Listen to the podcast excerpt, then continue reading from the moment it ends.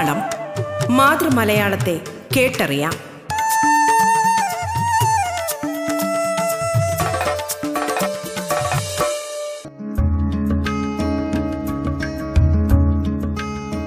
മലയാള ഭാഷയെ ആഴത്തിലറിയാനുള്ള അവസരമൊരുക്കുകയാണ് റേഡിയോ കേരളയുടെ മലയാളം എന്ന ഈ പരിപാടി. മലയാളത്തിന്റെ ഇന്നത്തെ അധ്യായത്തിൽ അതിഥിയായി എത്തിയിരിക്കുന്നത് അധ്യാപികയും എഴുത്തുകാരിയുമായ ശ്രീമതി രാജേശ്വരി തോന്നക്കലാണ്. വേഷം കെട്ടുന്നവർ നാട്ടുവിശേഷം അച്ചു സർക്കസ് വൃദ്ധകാന്ഡം വിരാമമില്ലാത്ത സല്ലാപങ്ങൾ തുടങ്ങിയ നിരവധി കൃതികൾ എഴുതിയിട്ടുണ്ട്. മലയാളത്തിലെ ഇന്നത്തെ അധ്യായത്തിൽ രാമായണത്തിലെ സ്ത്രീ സങ്കല്പങ്ങൾ എന്ന വിഷയത്തിൽ സംസാരിക്കുകയാണ് ശ്രീമതി രാജേശ്വരി തോന്നക്കൽ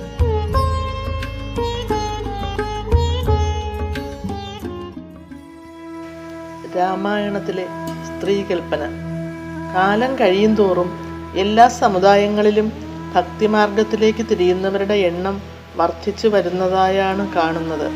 അക്കൂട്ടത്തിൽ രാമായണം ഭാഗവതം തുടങ്ങിയവയുടെ പാരായണത്തിനും ആത്മീയ ചിന്തകൾക്കും ദർശനങ്ങൾക്കും പ്രഭാഷണങ്ങൾക്കും പൂർവാധികം പ്രാധാന്യമുള്ളതായും കണ്ടുവരുന്നു.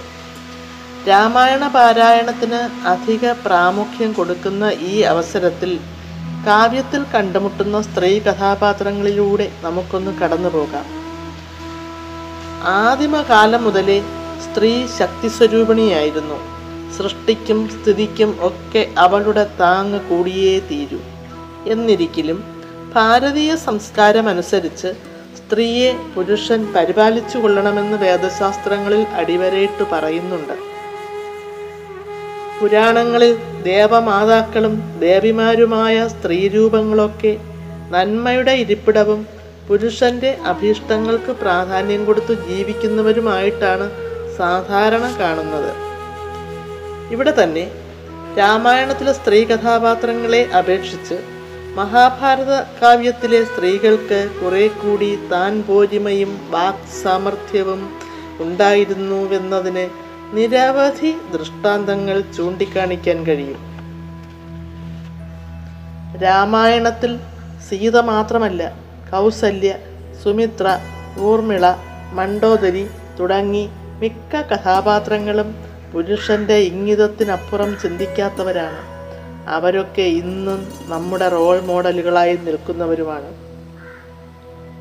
കൈകേയി സ്വന്തം പുത്രന്റെ കാര്യത്തിൽ തികച്ചും സ്വാർത്ഥമതിയാകുന്ന അതേ സമയത്തു തന്നെ സപത്നിയായ കൗസല്യ പ്രസവിച്ച രാമന്റെ കാര്യത്തിൽ ഒരു ചിറ്റമ്മ നയം കാട്ടുകയും ചെയ്യുന്നുണ്ട്. ഇവിടെയും കൈകേയിയെ തള്ളിപ്പറയാൻ ഇടവരുത്താത്ത വിധത്തിൽ മന്ധര എന്ന തോഴിയുടെ ദുഷ്ടതയായി ചിന്തിക്കത്തക്ക വിധമാണ് കാവ്യരചന നടത്തിയിട്ടുള്ളത്. രാമായണത്തിൽ നാം ആദ്യം കണ്ടുമുട്ടുന്ന സ്ത്രീ കഥാപാത്രം താടക എന്ന രാക്ഷസിയാണ്. കാനനവാസികളെ ആകമാനം ദ്രോഹിക്കുന്ന ആ രാക്ഷസ സ്ത്രീയെ വിശ്വാമിത്രന്റെ ഉപദേശപ്രകാരം രാമൻ ഒരമ്പയച്ചു കൊല്ലുന്നു. അത് കഴിഞ്ഞാൽ രാമായണം കഥയിൽ നമ്മൾ നേരിടുന്ന സ്ത്രീ കഥാപാത്രം അഹല്യയാണ്. അഹല്യയുടെ വശ്യ സൗന്ദര്യത്തിൽ ഭ്രമിച്ചു പോയ ദേവേന്ദ്രൻ അവളെ പ്രാപിക്കാനുള്ള വളഞ്ഞ വഴി കണ്ടുപിടിച്ചത് ഗൗതമ മഹർഷിയുടെ വ്യാജ പതിപ്പ് സൃഷ്ടിച്ചുകൊണ്ടാണ്. ആ രൂപമാറ്റം അഹല്യ തിരിച്ചറിഞ്ഞതുമില്ല. സംഗതി ഗ്രഹിച്ച ഗൗതമ മഹർഷി യാതൊരു വിശദീകരണത്തിനും അവസരം കാക്കാതെ അഹല്യയെ ശപിച്ചു ശിലയാക്കുകയായിരുന്നു. വാസ്തവം ഗ്രഹിച്ച മാമുനി ഒരു വിട്ടുവീഴ്ച എന്നോണം അഹല്യയ്ക്ക് ശാപമോക്ഷം നൽകുന്നത് സഹസ്രാബ്ദങ്ങൾക്കു ശേഷം അതുവഴി വരാൻ സാധ്യതയുള്ള ശ്രീരാമന്റെ പാദസ്പർശമേറ്റാൽ മതി എന്ന് പറഞ്ഞാണ്. രാമായണത്തിന്റെ തുടക്കത്തിലുള്ള ഈ ഉപകഥയിൽ രാമപാദസ്പർശത്തിലൂടെ മോക്ഷം ലഭിച്ച അഹല്യാദേവി വീണ്ടും ഗൗതമന്റെ അടുക്കലേക്ക് തന്നെ പോകുന്നതായി കാണുന്നു. ഇവിടെ ശാപം നൽകിയ ഗൗതമ മഹർഷിയോടോ മോക്ഷപ്രാപ്തിക്ക് ശേഷം ഭർത്താവിന്റെ അടുക്കലേക്ക് മടങ്ങിപ്പോകുന്ന അഹല്യയോടോ ഇക്കാലത്തെ പെൺകുട്ടികൾക്ക് പൊരുത്തപ്പെടാൻ കഴിയുമെന്ന് തോന്നുന്നില്ല. ഈ സംഭവത്തിനു ശേഷം നാം കണ്ടുമുട്ടുന്ന സ്ത്രീരത്നം സീതാസ്വയംവര വേദിയിലെ സീതയാണ്. രാമനെ കണ്ടിട്ടില്ലെങ്കിലും കേട്ടിട്ടുണ്ട്. എന്നാലും ഏതോ വീരശൂരൻ വന്ന് വില്ലൊടിച്ച ശബ്ദം കേട്ടപ്പോൾ തന്നെ ആ ബാലിക മയിൽപ്പേട പോലെ സന്തോ സന്തോഷവതിയായി. അത് നമുക്ക് ന്യായീകരിക്കാം. എത്രയോ പേർ ശ്രമിച്ചിട്ടും അനക്കമില്ലാത്ത വില്ലിനെക്കുറിച്ചുള്ള ദൃക്സാക്ഷി വിവരണം തോഴിമാരിൽ നിന്നും അപ്പോഴപ്പോൾ അറിയുന്നുണ്ടാവണം. രാമൻ വില്ലൊടിച്ച വാർത്ത അറിഞ്ഞ ശേഷം സീതാ സ്വയംവരത്തിൽ പങ്കുകൊള്ളാൻ അയോധ്യയിലെ സർവ ബന്ധുക്കളെയും ജനക മഹാരാജാവ് ക്ഷണിക്കുന്നു. വാർത്തയറിഞ്ഞ് ക്ഷണപ്രകാരം സന്നിധ സന്നിഹിതരാകുന്ന ദശരഥനും ജനക മഹാരാജാവും കൂടി അവരുടെ നാല് ആൺമക്കളുടെയും പെൺമക്കളുടെയും വിവാഹം പരസ്പരം തീരുമാനിക്കുന്ന വ്യവസ്ഥ പ്രകാരം നടത്തുന്നു. രാജകുമാരിമാർക്ക് വരനെ സ്വയം തിരഞ്ഞെടുക്കാനുള്ള മംഗളകർമ്മത്തെയാണ് സ്വയംവരം എന്ന പേരുകൊണ്ട് ഉദ്ദേശിക്കുന്നതെങ്കിലും ജനകരാജന്റെ പെൺമക്കൾക്ക് അത്തരം ഒരു സ്വയംവരമല്ല ഇവിടെ കാണുന്നത്. മറിച്ച് രക്ഷിതാക്കളുടെ തീരുമാനങ്ങളാണ് ഇവിടെ തുടർന്ന് നടന്നത്. മഹാഭാരതം കഥയിലെ അംബ അംബിക അംബാലികമാരുടെ പ്രതികരണങ്ങൾ ഓർക്കുമ്പോഴാണ് രാമായണത്തിലെ സ്ത്രീ കഥാപാത്രങ്ങളുടെ അനുസരണശീലവും അടക്കവും ഒതുക്കവും നമ്മുടെ ശ്രദ്ധയ്ക്കു പാത്രീഭവിക്കുന്നത്. ഇതിലെ സ്ത്രീ കഥാപാത്രങ്ങൾ മറ്റുള്ളവർക്ക് മാതൃകയാകണം എന്ന ഒരു ഉദ്ദേശ്യം ആദികവിക്കുണ്ടായിരുന്നതുപോലെ തോന്നുന്നു. രാമായണം കഥയിൽ സീത എന്ന നായിക വേദിയിലും ഊർമിള മാണ്ഡവി സുധകീർത്തി തുടങ്ങിയവർ കർത്തന് പിന്നിലും നിൽക്കുന്നതായിട്ടാണ് നാം കാണുന്നത്. വീണ്ടും മുന്നോട്ട് സഞ്ചരിക്കുമ്പോൾ നമ്മുടെ മുന്നിൽ പെടുന്ന സ്ത്രീ കൈകേയിയാണ്. ദേവാസുര യുദ്ധത്തിൽ മഹാരാജാവിന്റെ രഥചക്രത്തിൽ ഉറപ്പിച്ചിരുന്ന ആണിയുടെ സ്ഥാനത്ത് ഉള്ള സുഷിരത്തിൽ സ്വന്തം കൈവിരൽ നിക്ഷേപിച്ച് രാജാവിനെ പോരിനു സഹായിച്ച ആ പതിവ്രതാരത്നത്തിന്റെ ദുഷ്ടചിന്തകൾ മാത്രമാണ് വായനക്കാരുടെ മനസ്സിൽ എക്കാലവും സ്ഥിരപ്രതിഷ്ഠ നേടിയിട്ടുള്ളത്.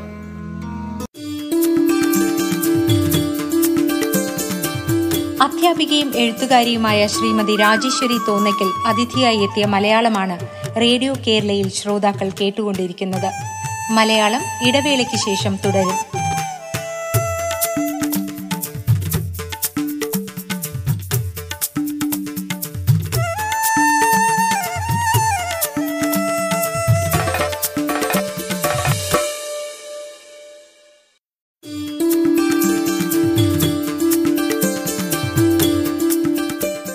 കേൾക്കാം മലയാളം.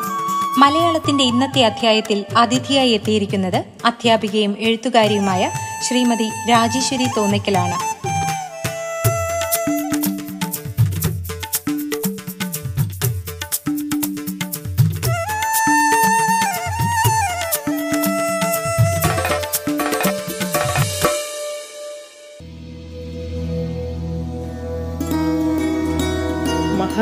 മഹാറാണിയുടെ സാഹസപൂരിതമായ ത്യാഗബുദ്ധിക്ക് സമ്മാനമായി ദശരഥ മഹാരാജാവ് നൽകിയ വരങ്ങളാണ് രാമായണം കഥയുടെ ദുരിതപർവത്തിന്റെ ഹേതുവായി മാറിയത്.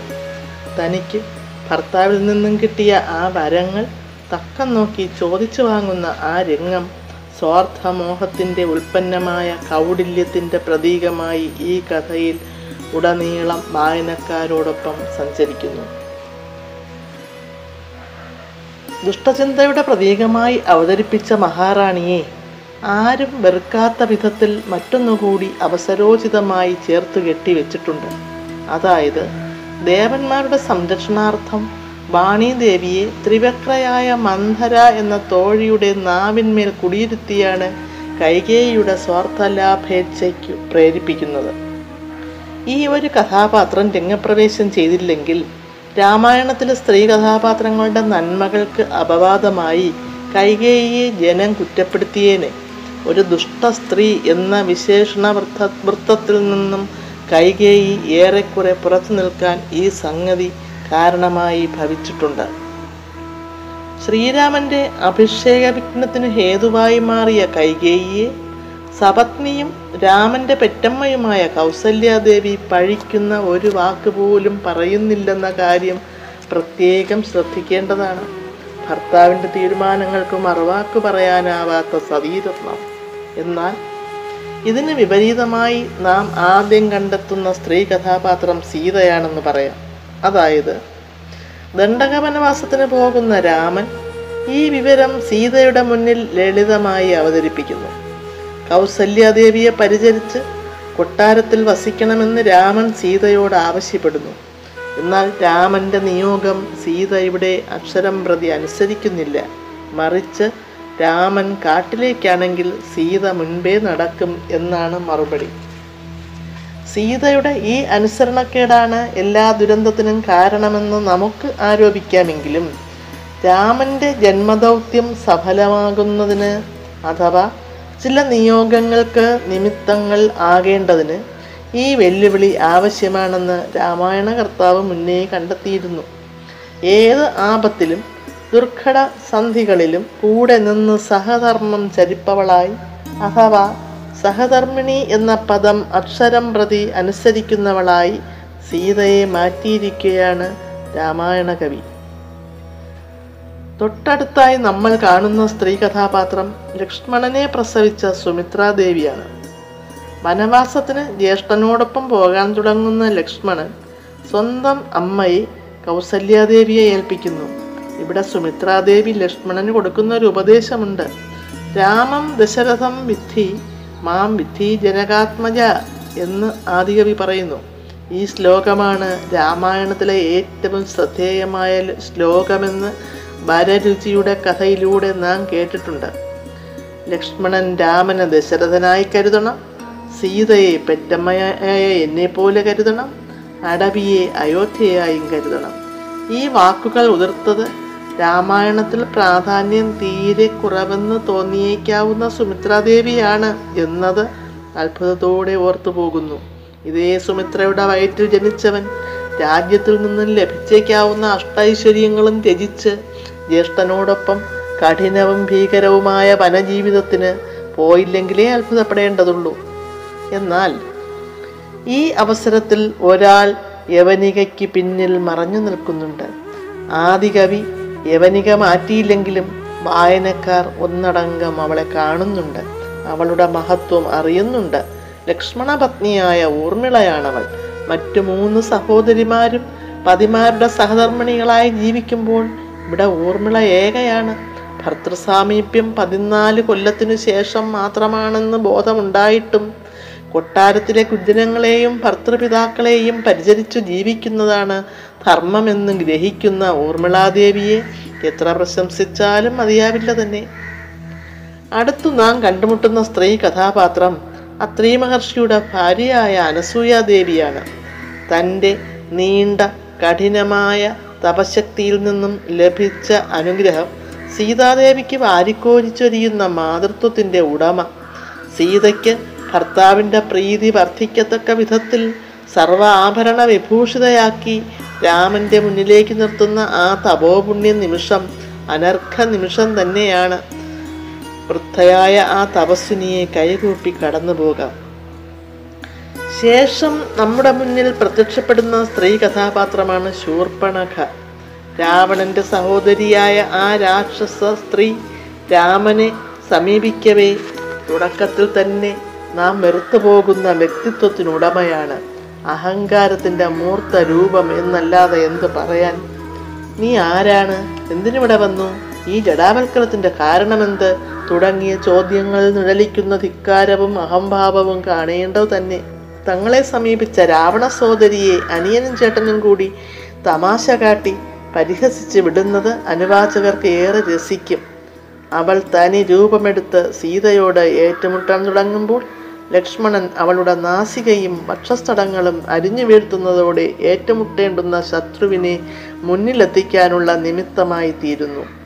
ആ നിശാചരിക്കു നേരിട്ട അപമാനം അതോടെ രാമായണ കഥയിലെ ദുരനുഭവങ്ങളുടെ തുടക്കമായി മാറുന്നു. വീണ്ടും മുന്നോട്ട് നീങ്ങാം.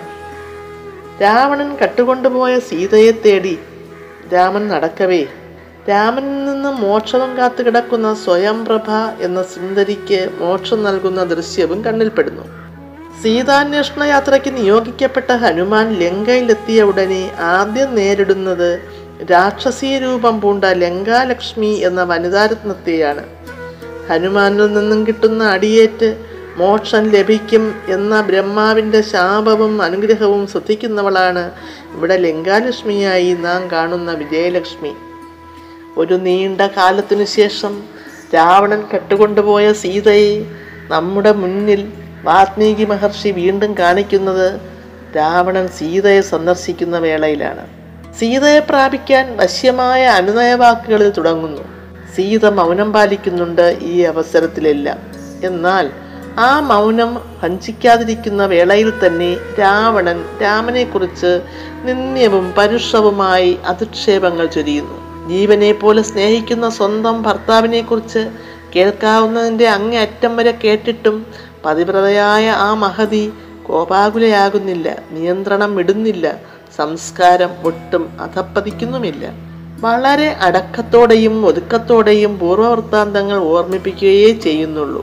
നിരപരാധിയായ തന്നെ തട്ടിയെടുത്തു കൊണ്ടുവന്നതിലുള്ള അനൗചിത്യം സൂചിപ്പിക്കുന്നതോടൊപ്പം ഈ കൊള്ളരുതായ്മയുടെ ഫലം അനുഭവിക്കുമെന്ന് മാത്രമാണ് പറയുന്നത്. ഒപ്പം വരാനിരിക്കുന്ന ആപത്തുകളെ സൂചിപ്പിക്കുകയും ചെയ്യുന്നുണ്ട്. മിതമായ ആ വാക്കുകൾ കേട്ട ഉടൻ രാവണനെന്ന അഹങ്കാരി സീതയെ കൊല്ലാനായി കരവാളെടുക്കുന്ന കാഴ്ചയാണ് നമ്മുടെ മുന്നിൽ തെളിയുന്നത്. ഇന്നും ഭാരതീയ സ്ത്രീത്വത്തിന്റെ മാതൃകയായി ഇതേ സീതയെ വെച്ച് പ്രതിഷ്ഠിക്കാനാണ് നമുക്കിഷ്ടം. ഈ അവസരത്തിൽ അതാ മറ്റൊരു സതീരത്നം നമ്മുടെ മുന്നിൽ പ്രത്യക്ഷപ്പെടുന്നു. അതായത് രാവണന്റെ ഭാര്യയായ മണ്ടോദരി മയന്റെ പുത്രിയും. പതിവ്രതയായ സീതയുടെ ഇപ്പോഴത്തെ ദുരവസ്ഥയെക്കുറിച്ച് വിശദമാക്കിക്കൊണ്ട് മണ്ടോദരി ഭർത്താവിനെ സമാധാനിപ്പിക്കുന്നത്. അങ്ങേക്ക് ദേവന്മാരിലും അസുരവംശത്തിലും രാക്ഷസ വംശത്തിലും ഒക്കെയുള്ള അനേകം സുന്ദരിമാരെ ലഭിക്കും എന്നാണ്. സ്വന്തം ഭർത്താവിന്റെ മുഖത്ത് നോക്കി ഇങ്ങനെ പറയുന്ന മണ്ടോദരിയെ ആർക്കും മറക്കാനാവില്ല. കപികുലം ലങ്കയിൽ കണ്ണിൽ കണ്ടവരെയും കയ്യിൽ കിട്ടിയവരെയും മുഴുവൻ നശിപ്പിച്ച ശേഷം മണ്ടോദരിയെയും കൈവയ്ക്കുന്നത് കാണാം. വാനരന്മാർ മണ്ടോദരിയെയും മൃഗീയമായി തന്നെ ആക്രമിച്ചു. ശാരീരികവും മാനസികവുമായി പീഡിതയായ മണ്ടോദരി ഭർത്താവിന്റെ അടുത്തെത്തി വരും വരായികകൾ സൂചിപ്പിക്കുന്നു. ഇതൊക്കെ കേട്ടപ്പോൾ രാവണൻ അല്പം ആത്മീയജ്ഞാനം നേടിയ മാതിരിയായി. എങ്കിലും രാമലക്ഷ്മണന്മാരെ അയാൾ കൊല്ലുമെന്നും അതല്ല രാമസായകമേറ്റു മരിക്കാനാണ് വിധിയെങ്കിൽ സീതയെ കൊന്നിട്ട് തന്റെ ചിതയിൽ ചാടി മരിക്കണമെന്നും രാവണൻ മണ്ടോദരിയെ അറിയിക്കുന്നു. ഈ അവസരത്തിലാണ് മണ്ടോദരിയുടെ വാക്കുകൾ നമുക്ക് ഏറ്റവും പ്രിയതരമായി അനുഭവപ്പെടുന്നത്. ദശാവതാരത്തിന്റെ ലക്ഷ്യം ഓരോന്നോരോന്നായി മണ്ടോദരി ഈ വേളയിൽ ഭർത്താവിനെ ഓർമ്മിപ്പിക്കുന്നു. രാവണനെ വധിക്കാനായി ജന്മമെടുത്തവനാണ് രാമൻ എന്ന മനുഷ്യൻ എന്ന് പറയുന്നതോടൊപ്പം രാവണന്റെ മൂഢത്വത്തെയും ജളതയെയും കുറിച്ച് അവർ വേദനയോടെ പഴിക്കുന്നു രാമന് സീതയെ മടക്കി മടക്കിക്കൊടുക്കേണ്ട വിവേകബുദ്ധിയെക്കുറിച്ച് ഉപദേശിച്ചു കൊടുക്കുന്നുണ്ടെങ്കിലും രാവണന് രാമനോട് എതിർത്ത് യുദ്ധം ചെയ്ത് വിഷ്ണുലോകം നേടിയെടുക്കണമെന്ന ലക്ഷ്യമേയുള്ളൂ ഈ സർവനാശ മുഹൂർത്തത്തിൽ ഇത്രയും അഹങ്കാരിയും കൊള്ളരുതാത്തവനുമായ ഒരുത്തന്റെ ഭാര്യയുടെ വിവേകബുദ്ധിയിൽ നമുക്ക് സഹതാപമേ ഉള്ളൂ വിജ്ഞാനവും വിശേഷബുദ്ധിയും ആത്മീയജ്ഞാനവും ഏറെ ഉണ്ടായിരുന്നിട്ടും ഒന്നും ഇല്ലാത്ത ഒരു പൊട്ടി പെണ്ണായി മണ്ടോദരി ഇക്കാലം അത്രയും ആ ദുഷ്ടനോടൊപ്പം ജീവിച്ചു പോന്നു. എടുത്ത കുടം മാനമായി കൊണ്ടിറക്കണം എന്ന ഭാരതീയ സ്ത്രീയുടെ പരമ്പരാഗതമായ വിശ്വാസം ആണ് ഇവിടെയും നാം കാണുന്നത്. രാമരാവണ യുദ്ധത്തിൽ രാമ അസ്ത്രങ്ങളേറ്റ് രാക്ഷസപ്പട ഒന്നൊന്നായി മരിച്ചു വീണു. അനാഥരായ രാക്ഷസ സ്ത്രീകൾ രാമനെ വിളിച്ചു വിലപിച്ചു. എന്നാൽ അവർ ഓരോരുത്തരും രാമനെ സ്തുതിക്കുന്ന രംഗം കണ്ടു തന്നെ അറിയേണ്ടതാണ്.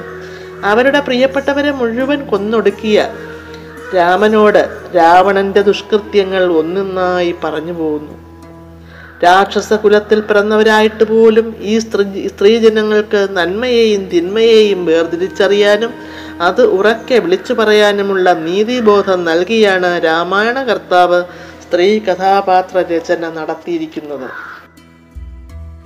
രാവണ നിഗ്രഹത്തിനു ശേഷം സീതയെ വിട്ടുകിട്ടുന്നതിന് വിഭീഷണനുമായി രാമൻ സന്ധി ചെയ്യുന്നു. എന്നാൽ സീതയെ അഗ്നിസാക്ഷിയാക്കി പാതിവൃത്തി പരിശുദ്ധി മറ്റുള്ളവരെ ബോധിപ്പിക്കാൻ നടത്തുന്ന ശ്രമം അനുവാചകർക്ക് അരോചകമാകുന്നു. ഒരുപക്ഷെ സീതയുടെ പരിശുദ്ധിയിൽ നമുക്ക് പൂർണ വിശ്വാസമുള്ളതുകൊണ്ടും ആകണം അത്. എന്തായാലും അഹങ്കാരത്തിന്റെ മൂർത്തിമത്ഭാവമായ രാവണന്റെ സഹോദരി ശൂർപ്പണകയെയും രാമജന്മം ഫലവത്താകാൻ വേണ്ടി ദേവന്മാർ കാണിച്ച അതിബുദ്ധിയിൽ നിന്നുണ്ടായ ദൗഷ്ട്യത്തിന്റെ രൂപമുള്ള മന്ദരയെയും അതിലൂടെ നമുക്ക് പൊരുത്തപ്പെടാനാവാത്ത സവിശേഷ സ്വഭാവം കാട്ടുന്ന കൈകേയിയെയും മാറ്റി നിർത്തിയാൽ ഈ കാവ്യത്തിൽ നാം കണ്ടുമുട്ടുന്ന സ്ത്രീകളെല്ലാം തന്നെ ഭാരതീയ സംസ്കാരത്തിന്റെ തനതു മാതൃകയിൽ ആൾരൂപമെടുത്ത സ്ത്രീരത്നങ്ങൾ തന്നെയാണ്. ഈ വാർപ്പ് മാതൃകകളെയാണ് ഇപ്പോഴും ഭാരതീയർ ആദരിക്കുന്നതും ആഗ്രഹിക്കുന്നതും.